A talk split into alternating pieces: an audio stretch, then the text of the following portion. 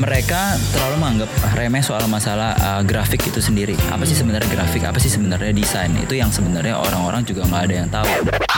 Membuat segala sesuatu tuh jadi lebih mudah. Orang juga berpikirnya jadi lebih luas, tapi juga ada sisi buruknya yaitu orang jadi males.